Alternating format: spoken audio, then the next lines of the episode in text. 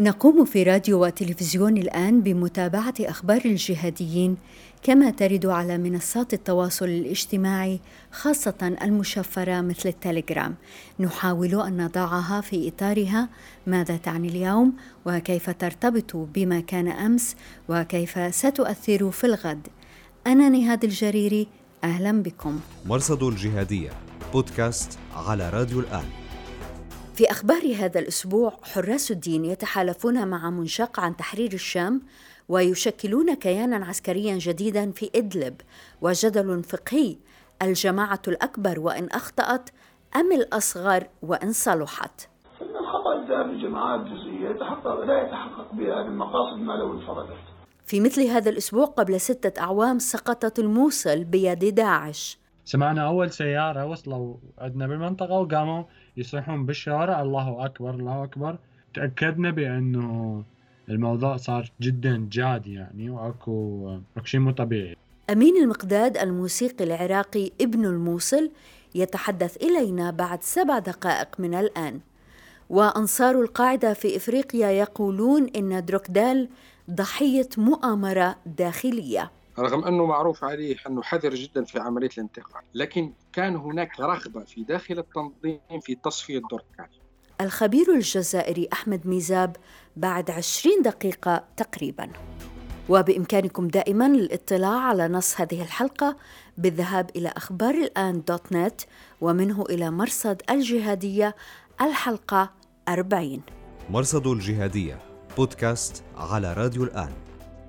في مساء 12 يونيو نشر بيان تأسيسي لكيان عسكري جديد في إدلب ومحيطها باسم غرفة عمليات فثبتوا يضم حراس الدين جبهة أنصار الدين أنصار الإسلام تنسيقية الجهاد أبو العبد الشداء ولواء المقاتلين الأنصار بقيادة أبو مالك الشامي التلي. الذي كان حتى يوم أمس عضو مجلس شورى هيئة تحرير الشام أو على الأقل هكذا نعرف نذكر أنه في مطلع أبريل الماضي أعلن التلي استقالته من الهيئة وقال إن السبب هو جهله ببعض سياسات الجماعة أو عدم قناعته بها. لكن سرعان ما نقل أن شخصيات وازنة مثل عبد الرحيم عطون تدخلوا لدى الرجل وعاد عن استقالته. وبهذا يستبدل هذا الكيان غرفة وحرد المؤمنين التي تضم حراس الدين أنصار التوحيد جبهة أنصار الإسلام وجبهة أنصار الدين. طبعا أنصار التوحيد انسحبوا من الغرفة مطلع مايو احتجاجا على السلوك الأمني بين قوسين لحراس الدين كما جاء في أحد المنشورات.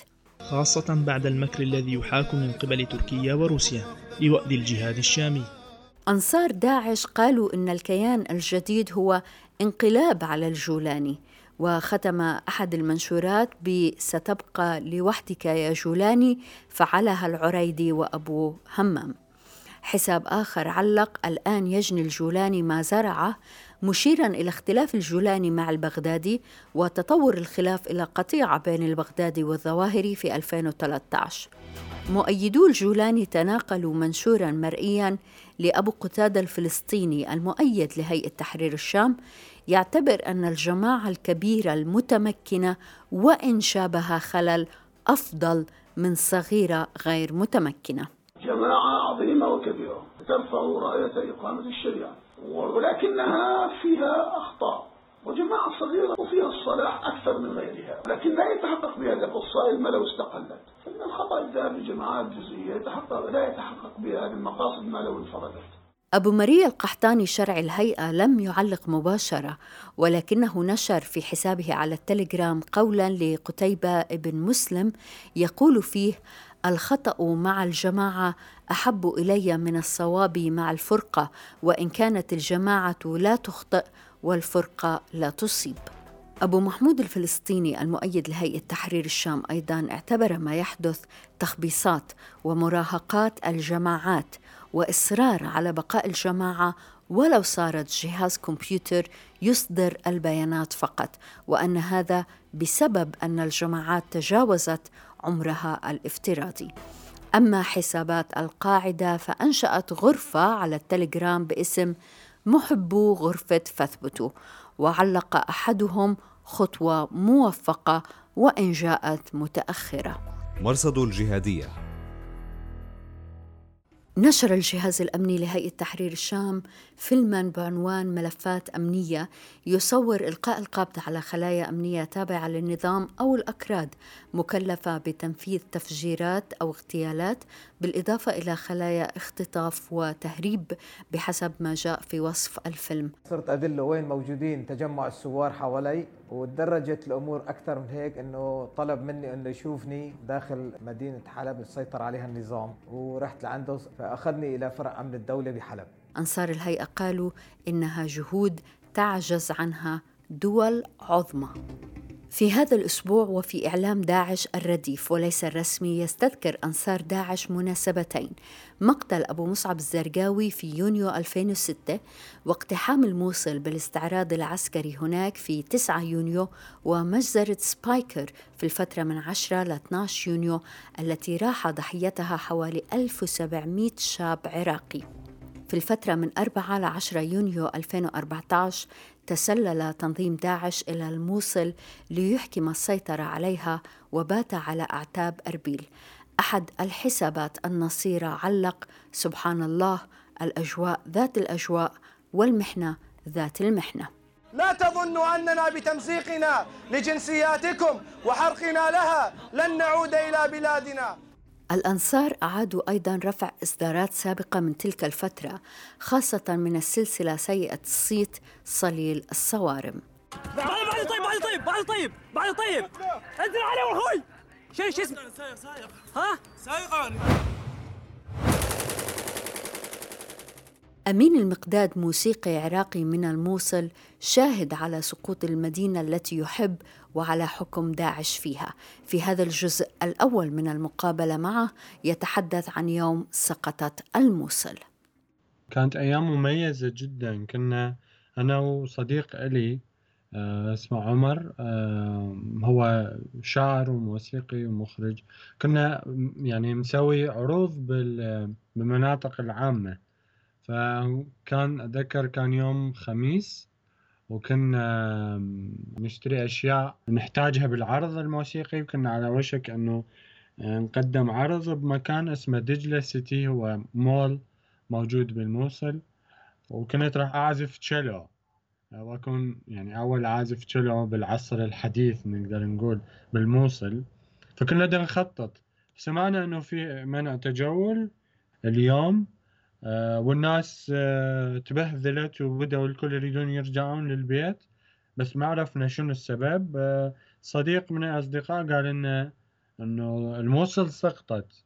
هذا كان يعني كنا يوم يوم ستة أو يوم ثمانية ثمانية ستة يعني بعد مبكر الموضوع. ظلينا عندنا أمل. إحنا يوم خميس كان يوم الجمعة هو العرض فكنت أني بالجانب الأيسر وصديقي عمر بالجانب الأيمن كنا نتواصل وأسأله آه، شلون الوضع يمك؟ تمام؟ نقدر نروح نسوي الحفل أو لا؟ أمين شو آه، يعني سقطت؟ هل عرفتوا وقتها إنها سقطت بإيد داعش؟ لا هو هو شوفي كانت الموصل غير مستقرة من سنين. يعني كانت دائما إحنا يصير حالة خرق أمني ويسوون منع تجول و والناس تتكركب ويعني فكنا متوقعين إنه هذا حاله حال كثير أشياء. ف آه، بلش الموضوع بالجانب الأيمن بلش عمر يخابرني يقول لي يقول لي آه، موقف من التجول وبدأت أصوات توصل عندنا قلت له شنو الاصوات؟ قال لي الإرهابيين كانت التسمية العامة يعني يسموهم مجاهدين بالموصل. قال لي هذول إيش راح يخلصنا منهم؟ دولة كذا. فاني بقى عندي أمل هو بالأيمن بس أنا بالأيسر ظل إلى ان اختفى الأمل ويا يوم الجمعة بالليل آه، الأمور كلش ساعت. آه، بالنسبة لي يوم 12 سمعنا أول سيارة وصلوا عندنا بالمنطقة وقاموا يصيحون بالشوارع الله أكبر الله أكبر. تأكدنا بأنه الموضوع صار جدا جاد يعني وأكو أكو شيء مو طبيعي. متصعدين بس تحت تشوفين طيارة هليكوبتر تقصف منطقة معينة. فإحنا كل اللي ببالنا بأنه آه، يعني هذا الجيش راح يضربنا لأنه داعش فات بيناتنا. بس هاي التسمية ما كانت موجودة إطلاقا. ما كنا نعرف شو نسميهم. ومن خلال التواصل ويا الأصدقاء بأحياء مختلفة آه، كل من سأل المجموعة اللي موجودين يمه واحد قال له إحنا كتاب ثورة العشرين الثاني قال له إحنا مجاهدين الثالث قال له إحنا مقاومة الرابع قال له إحنا دولة إسلامية آه، والثالث إحنا قاعدة. يعني ما كنا نعرف بالضبط شنو التسمية لحين ما رفع العلم وبلشوا يسمون نفسهم الدولة العراق الإسلامية. وهذا ما كان شيء جديد علينا بالموصل. يعني كنا اكو كثير مناطق آه، غلقوها وبيوت هجروا أصحابها آه، بحجة انهم مخالفين لشريعة الدولة الإسلامية اللي هم عندهم نفوذ أساسا. وفي الحلقة المقبلة نكمل مع أمين المقداد الموسيقي العراقي عن الحياة في ظل داعش يعني أنا مراقب من الأطفال كما قلت جيراني هو داعش بامتياز العائلة كلها يعني. الأطفال اللي أنا عندي تعاطف ويا الأطفال وعندي كيف يكون من يمكن أن يتسبب في قتلي هم أطفال؟ أطفال يراقبوني شو وقت أطلع شو وقت أفوت شو وقت يسمعون إذا أنا دا أعزف أو لا ويبلغون طبعا الأكبر منهم. وكيف طور مشروع ضوء لمحاربة الظلام بالموسيقى؟ على حسابه في الفيسبوك بإمكانكم مشاهدة فيديوهات توثق تجربة ضوء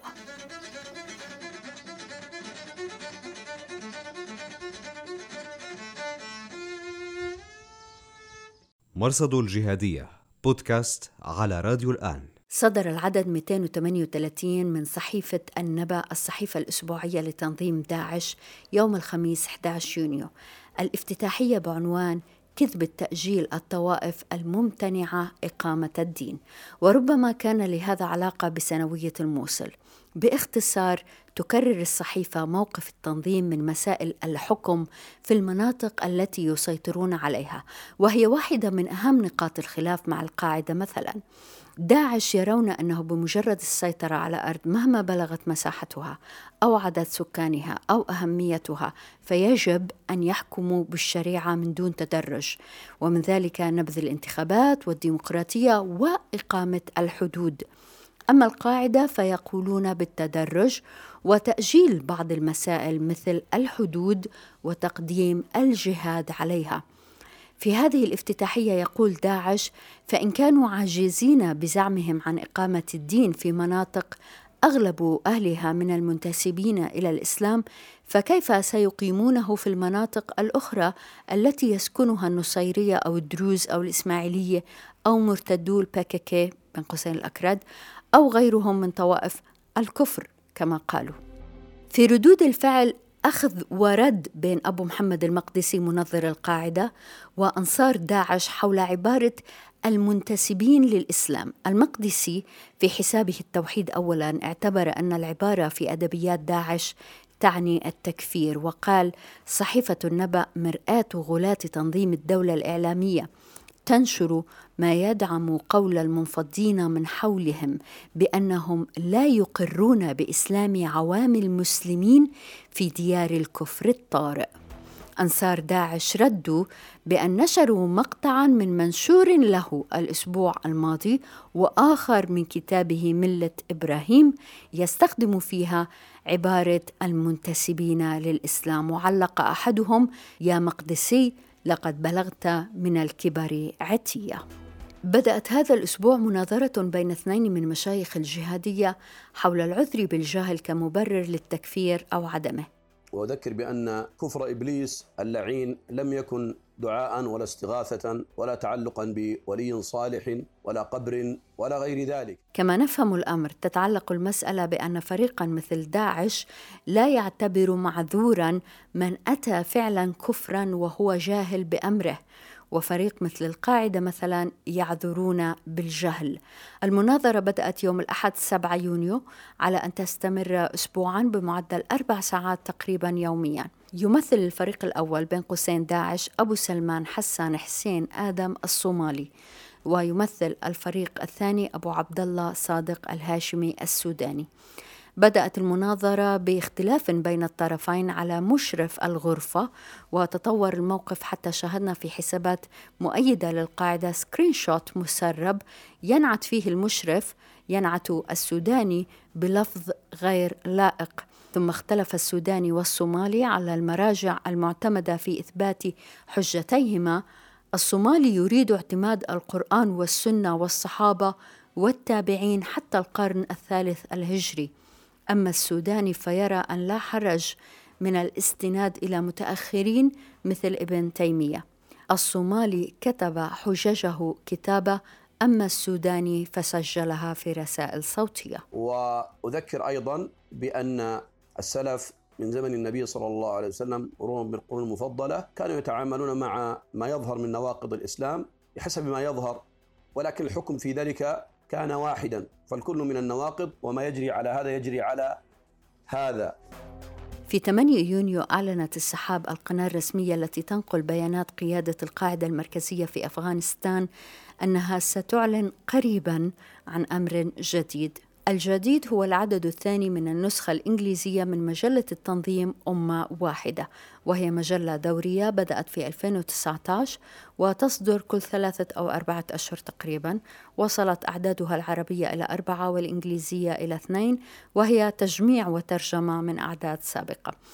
لكن المهم في هذا العدد بالإنجليزية أنه ركز على أحداث أمريكا فكان تعليقا رسميا على أحداث جارية وهذا أمر نادر في إعلام القاعدة منذ أواخر العام الماضي على أقل تقدير فإعلام القاعدة بات منسلخا عن الواقع وتفوته أحداث مهمة حتى داخل التنظيم نفسه. الافتتاحية بعنوان أمريكا تحترق أمريكا بيرنز وفيها الصورة الشهيرة لجورج فلويد ملقا على الأرض والشرطي يضغط على عنقه والافتتاحية كررت ما ذهبت إليه القاعدة سابقا عندما تحدثت عن فيروس كورونا. فدعت أمريكا إلى الإسلام كطريق للخلاص من كل مآسيها. ويبدو أن أنصار القاعدة لم يعد يعجبهم هذا السلوك من الإعلام الرسمي فكل جماعة لها ذراعها الإعلامية أو أكثر وتكثر الأخطاء والأهم كما قلنا هو أنه إعلام القاعدة الأم منسلخ تماما عن الواقع ولا يواكب حتى الأحداث المهمة داخل التنظيم أو الأجنحة. في غرف المحادثة على الروكت شات مثلا طالب أنصار القاعدة بإعلام مركزي على غرار إعلام داعش. بالحديث عن الإعلام الجهادي The Global Islamic Media Front الجبهة الإسلامية العالمية الإعلامية GIMF التي تعيد نشر ما تنشره أذرع القاعدة الإعلامية الأخرى خاصة الإفريقية أعلنت هذا الأسبوع أنها ستكون الناقل الحصري لأخبار شبه القارة الهندية. في الأثناء لاحظ متابعون غياب وكالة أخبار داعش الرسمية أعماق منذ السادس من الشهر الجاري وقالوا أن أمرا هاما لا بد وقع. يوم 11 الجاري عادت الوكالة. وعلق أحد أنصار التنظيم أنها على الأرجح غيرت سياستها وأصبحت تنشر فقط تقارير مفصلة أو فيديو في مناشر نيوز تنشر الأخبار القصيرة والسريعة. سنتابع ونرى. ما يهمنا حقيقة هنا هو هذا الفرق بين إعلام داعش والقاعدة. مرصد الجهادية. بالعودة إلى الصفحة عشرة من صحيفة داعش النبأ لهذا الأسبوع نقرأ تقريرا خاصا من غرب إفريقيا عن أحوال التنظيم في منطقة لبداكو وهي منطقة تتوسط بوركينا فاسو النيجر ومالي. أهم ما في التقرير هو الحديث عن مواجهات التنظيم مع القاعدة وهو ما كشف عنه تقرير سابق في العدد 233 مطلع مايو الماضي. على الأرجح الهجمات المشار إليها في هذا العدد هي ذاتها في التقرير السابق. ما أضافه هذا التقرير هو أن القاعدة استخدمت تعزيزات من جبال الإفوغاس على الحدود مع الجزائر وتبنكورت شرق مالي وتمبكتو في الوسط. وتساءل التنظيم عن التحالفات المشبوهة التي يبدو أن القاعدة عقدتها مع أطراف القتال في المنطقة وقال إن جنود التنظيم كانوا يخفون أسلحتهم وهواتفهم ويلوذون بنقاط تمركز تنسيقية الحركات الأزوادية للاختفاء والتمويه في مدن جنوب الجزائر. أما الآن فأعلنوا فجأة هذه الحرب الشاملة فلا بد أنهم تلقوا ضمانات وتسهيلات لتحريك جنودهم من دون التعرض إليهم. التقرير ربط بين هذا السيناريو ومسألة المفاوضات المقترحة لاتفاقية سلام بين القاعدة في المنطقة وحكومة مالي على غرار اتفاق طالبان وواشنطن.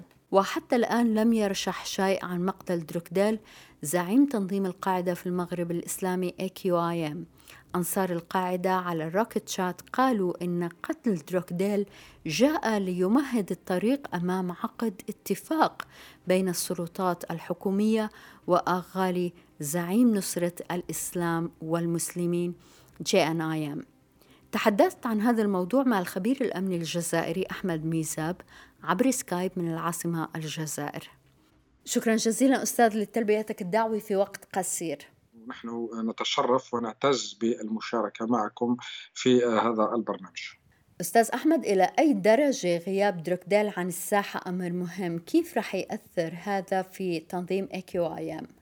شوف أولا حينما أريد أن نقرأ المشهد. لما نشوف نشاط حركة دورتكال الذي تحرك منذ 2011 من الحدود الجزائرية إلى تونس من تونس إلى ليبيا من ليبيا وصولا أن نجده اليوم في مالي هذا في حد ذاته يدفعنا إلى القول بأن كان هناك ترتيبات داخل صفوف التنظيمات الإرهابية في إطار هيكلة نفسها وفي إطار إعادة بعث نشاطها وفي إطار إعادة رسم تحالفات جديدة أو إعادة إدماج التنظيمات فيما بينها هذا من ناحية. من ناحية ذلك أنه في الآونة الأخيرة رأينا نشاط مستقل أو منفصل على نشاط تنظيم القاعدة في بلاد المغرب الإسلامي. وكان هذا النشاط بعنوان أنصار الإسلام المسلمين أو ما يسمى بتنظيم داعش في منطقة الساحل والصحراء عن طريق بوكو حرام الذي بلغ إلى غاية حدود تشاد. بالإضافة كذلك إلى مجموعة من المؤشرات الأخرى. هذا مدفعنا إلى القول بأنه اليوم وجود دورتكال أو غياب دورتكال في نهاية المطاف لن يغير من المعطيات الأمنية في المنطقة بقدر ما أنه يزيد من تعقيد المشهد. يكون مقتل دورتكال مكسب باعتبار أنه تم القضاء على أحد القيادات الإرهابية الأكثر مطلوبة أو أكثر بحثا في في المنطقة.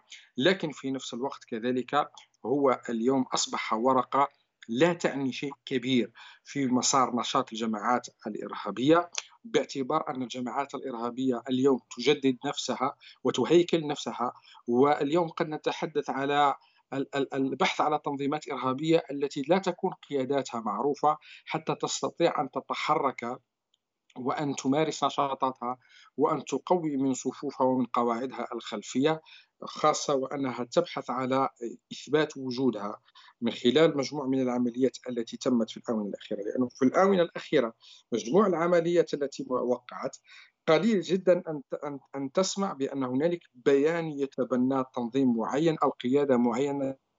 في بعض كثير من التنظيمات في الفترة الأخيرة قياداتها مجهولة.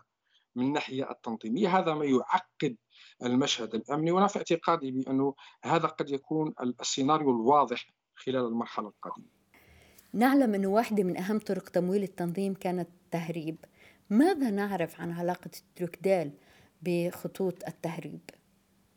شوف لما نقرأ طريقة نشاط الجماعات الإرهابية التي تنشط في منطقة الساحل وقدرتها على التكيف مع الواقع الموجود في منطقة الساحل وقدرتها كذلك على الاستمرار دون ما أن تتأثر بأي من التداعيات الأمنية الحاصلة في المنطقة.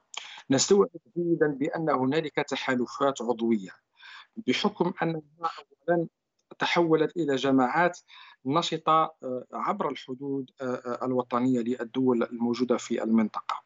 ما يسهل لها هذا النشاط اولا هو ارتباطها العضوي مع نشاط الجماعات المنظمة أو الجريمه المنظمة ومن أبرزها الاتجار بالمخدرات وكذلك التهريب.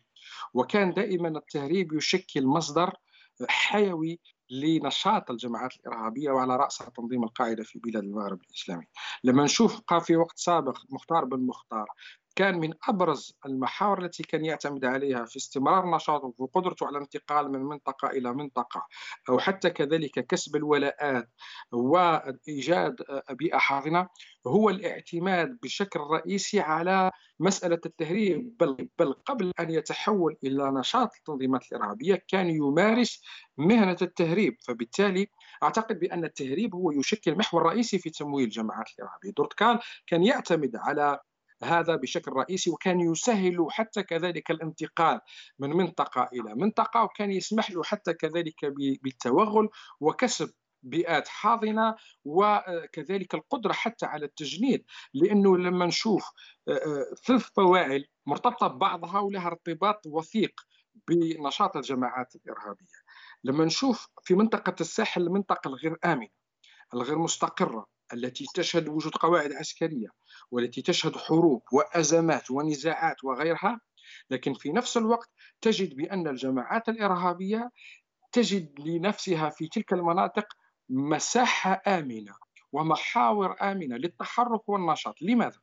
لأنها اولا تلتقي في مثل هذه المناطق بالهجرة الغير الشرعية وعمليات التهريب وبالضرورة كذلك تجارة المخدرات. فبالتالي هذه الثلاث محاور كانت تشكل عائدات مهمة جدا سواء كان في عمليات التجنيد أو في تمويل الجماعات الإرهابية أو في ضمان المسارات الآمنة للانتقال من مكان إلى مكان وتنفيذ عملياتهم الإرهابية. فبالتالي نحن نتحدث على أن دورتكال كان يعتمد على مسألة كحلقة أساسية في استمرار النشاط في تمويل تنظيم القاعدة في بلاد المغرب الإسلامي في كذلك توفير الممرات الآمنة التي يستطيع أن يتحرك من خلالها من مكان إلى مكان دون ما أن يتم رصده ودون ما أن يتم كذلك اعتراض. آه، طريقه بالإضافة كذلك إلى أنه كان يوظفها حتى كذلك في تمدد آه، النشاط الجماعات الإرهابية التابعة لتنظيم القاعدة في بلاد المغرب الإسلامي. برأيك أستاذ ميزاب من سيخلف دروكديل أغالي زعيم الجنايم ولا أبو عبيدة العنابي؟ أنا في اعتقادي آه، صعب جدا في هذه المرحلة آه، آه، بشكل دقيق جدا أي من القيادات التي يمكن أن أن يستخلف دورتكان باعتبار أنه لما نتكلم على أغالي أغالي صحيح أنه نجح في قيادته لتنظيم أنصار الإسلام والمسلمين واستطاع أن يجمع بين أربع بين بقايا أربع تنظيمات إرهابية في تنظيم واحد ومن خلاله مارس مجموعة من العمليات التي حاول أن يسوق من خلالها لهذا التنظيم الجديد وأوجد لنفسه كذلك محل للإعراب داخل خارطة انتشار الجماعات الإرهابية الموجودة في منطقة الساحل والصحراء. وأنه كذلك من يعتبر من منطقة الساحل بالتالي له ارتباطات بالمنطقة ويستطيع أن يشكل قواعد خلفية وحواضن كذلك اجتماعية في المنطقة. لكن في نهاية المطاف كذلك هو يعتبر كذلك في معادلات الصراع الموجودة في المنطقة. آليا هذا قد يقلل من احتمال قدرة توليه قيادة تنظيم القاعدة في بلاد المغرب الإسلامي أو استخلاف دورتكال في المنطقة. من الناحية الثانية كذلك ما يرد في بعض التقارير وهي ربما مستوحاة من معلومات صادرة من من داخل تنظيمات أنصار أنصار الإسلام والمسلمين بأن أغالي هو مريض ومصاب بمرض ما يحيل ما يمنعه من تولي القيادة باعتبار أنها قد تكون قيادة في في مرحلة مؤقتة. بالتالي هذا قد يضعف من احتمال تولي أغالي للقياده لكن يبقى دائما احتمال وارد.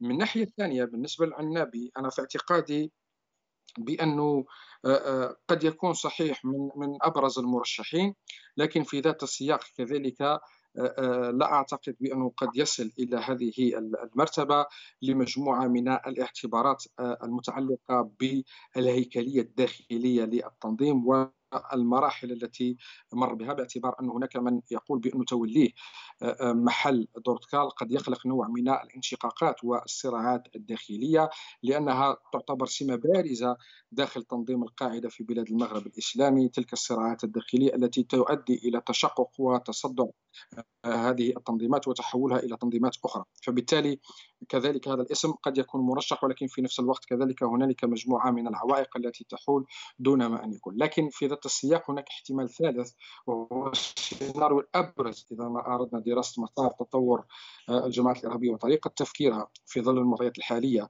وما وما عرفناه من آه، آه، لواحق ما عرفه تنظيم داعش وغيرها من التنظيمات في السنوات الأخيرة أنه قد يكون اللجوء إلى قيادة بدون قائد أو ربما قيادة بقائد مجهول وهو البحث الذي يتم من خلال الجماعات الإرهابية لأنه كلما كان من يتولى القيادة مجهول كلما أعطى قوة للتنظيم أو أعطى صورة أقوى للتنظيم مما يمكنه من أن يتحرك بسهولة ويتمدد كذلك بسهولة. فبالتالي أعتقد أنه القراءة الثالثة هي الأرجح أو الواردة في ظل السياقات الحاصلة خاصة وأننا اليوم نتحدث على مسألة اندماج بعض التنظيمات الإرهابية ومحاولة خلق تنظيم جديد في المنطقة. فبالتالي نحن نتحدث على أن هذا المعطى قد يكون معطى بارز ووارد أكثر من أي وقت آخر لأنه أعتقد بأنه ما يحدث داخل التنظيمات الإرهابية هي عملية تقييم وإعادة قراءة للمشهد كلما حدثت انتكاسة كلما حدث كذلك تحول هيكلي إلا واعاده تجديد نفسها لكن بطريقة جديدة وبأسلوب جديد وبقيادات جديدة. نعلم أنه دروكديل كان حذر جدا في تحركاته يمكن هذا بيفسر طول فترة بين قوسين خدمته بين زعماء الجماعات الجهادية في إفريقيا كيف إذا بتفسر الطريقة اللي استهدف فيها؟ أنا لا أعتقد بأن مقتل بورتقال جاء صدفة لما نستقل المعلومات آه، حول آه، طريقة استهدافه ومن بين المعلومات ومرتبط بالسؤال السابق أنه كان أنه كان بصدد التوجه نحو عقد اجتماع مع آه، أغالي وقبل عقاد هذا الاجتماع وهو في طريق تم استهدافه رغم أنه معروف عليه حسب ما هو وارد في دوائره الداخلية على أنه حذر جدا في عملية الانتقال لكن دعيني أقول بصورة أكثر وضوح وبمعلومات واضحة.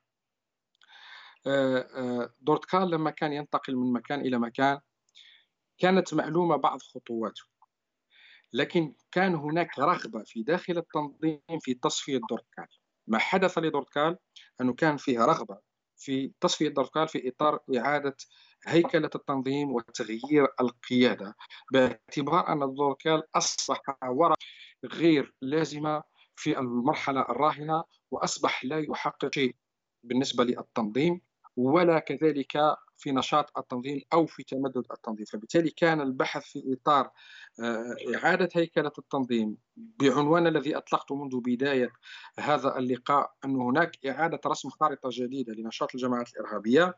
كان من الضروري التخلص لكن يبقى دائما أن طريقة تنفيذ العملية فيها الكثير من الجوانب الخفية والتي تدفعنا إلى طرح الكثير من التساؤلات. لكن أهم معلومة التي ربما هي متوفرة في اللحظة أنه طريقة استهدافه كان لما في مشواره متوجه إلى عقد اجتماع مع غالي. واعتقد بأن الاجتماع كان عنوانه دراسة كيفية إعادة هيكلة الجماعات الإرهابية والتنسيق ما بين التنظيمات الإرهابية في المنطقة فبالتالي أهمية هذا الاجتماع الذي لم يكتمل يدفعنا إلى القول بأن كان هنالك رغبة في التخلص من دورتكال وبناء عليه من داخل التنظيمات الإرهابية تم تسريب مسار انتقال دورتكال وعلى أساسه تم استغلال هذه المعلومات واستهدافه وهو متنقل في الطريق. طب كيف كان هذا يعني وجود دروكديل كيف كان رح يحول دون تنفيذ هذه الخطط؟ لماذا أزيح الرجل؟ اولا أنا قلت إنه من بين الخلافات اللي كان موجودة اليوم داخل التنظيمات الإرهابية هو مسألة أن القيادات الحالية أصبحت لا تقدم شيء بالنسبة للتنظيمات الإرهابية ودفعتها إلى التآكل بل إلى التآكل داخليا. باعتبار أن تنظيم القاعدة اليوم تحول إلى مجموعة من التنظيمات الإرهابية. وبدليل أنه لما نشوف تشكل في 2018 تكتل من أربع تنظيمات إرهابية بعنوان انصار الاسلام والمسلمين هذا في حد ذاته يدفعنا إلى القول بأن تنظيم القاعدة في بلاد المغرب الإسلامي بدأ يتلاشى أو بدأ يتلاشى. في في مرحلة كان في تنظيم داعش مسيطر في المرحلة كذلك بدأت التنظيمات فيما بينها تؤسس إلى تحالفات وإلى إعادة هيكلة. من الناحية الثالثة كذلك دورتكال هو من أقدم القيادات آه، في التنظيمات الإرهابية في المنطقة وتمسك بموقعه رغم مجموعة من الهزات الذي عرفها التنظيم. فبالتالي آه، تحيين التوقيت في إطار التخلص من دورتكال أعتقد كان مناسبا في هذه المرحلة بموجب مجموعة من المتغيرات التي تعرفها المنطقة في حد ذاتها لأنه قلت نحن في مرحلة أعتقد بأنه آه، سوف نشهد فيها تشكل تنظيمات جديدة وهيكلة جديدة للتنظيمات الإرهابية فبالتالي ضروري أن يكون بمسميات جديدة أو كذلك بعناوين جديدة فبالتالي في ظل غياب القيادات القديمة. هذا من ناحية. من الناحية الثانية كذلك لا ننسى بأنه النشاط الإرهابي لا يمكن أن يكون بمعزل عن مخابر. أو على التوظيفات. فبالتالي أعتقد بأن ورقة دورتكال أصبحت ورقة غير مهمة في هذه المرحلة فاتفق الجميع على التخلص منها سواء كان من صناع هذه التنظيمات أو من من أو من هيكلية هذه التنظيمات في حد ذاتها. فبالتالي تم التخلص من دورتكال بموجب تسريب معلومات في مسار انتقاله رغم أنه كان حذر بدرجة كبيرة جدا في عمليات التنقل الأستاذ أحمد ميزاب الخبير الأمن الجزائري شكرا جزيلا لك. شكرا. تحياتي. شكرا. وبإمكانكم دائما الاطلاع على نص هذه الحلقة بالذهاب إلى أخبار الآن دوت نت ومنه إلى مرصد الجهادية الحلقة 40 شكرا جزيلا لوجودكم معنا في راديو وتلفزيون الآن. أنا نهاد الجريري. مع السلامة. مرصد الجهادية بودكاست على راديو الآن.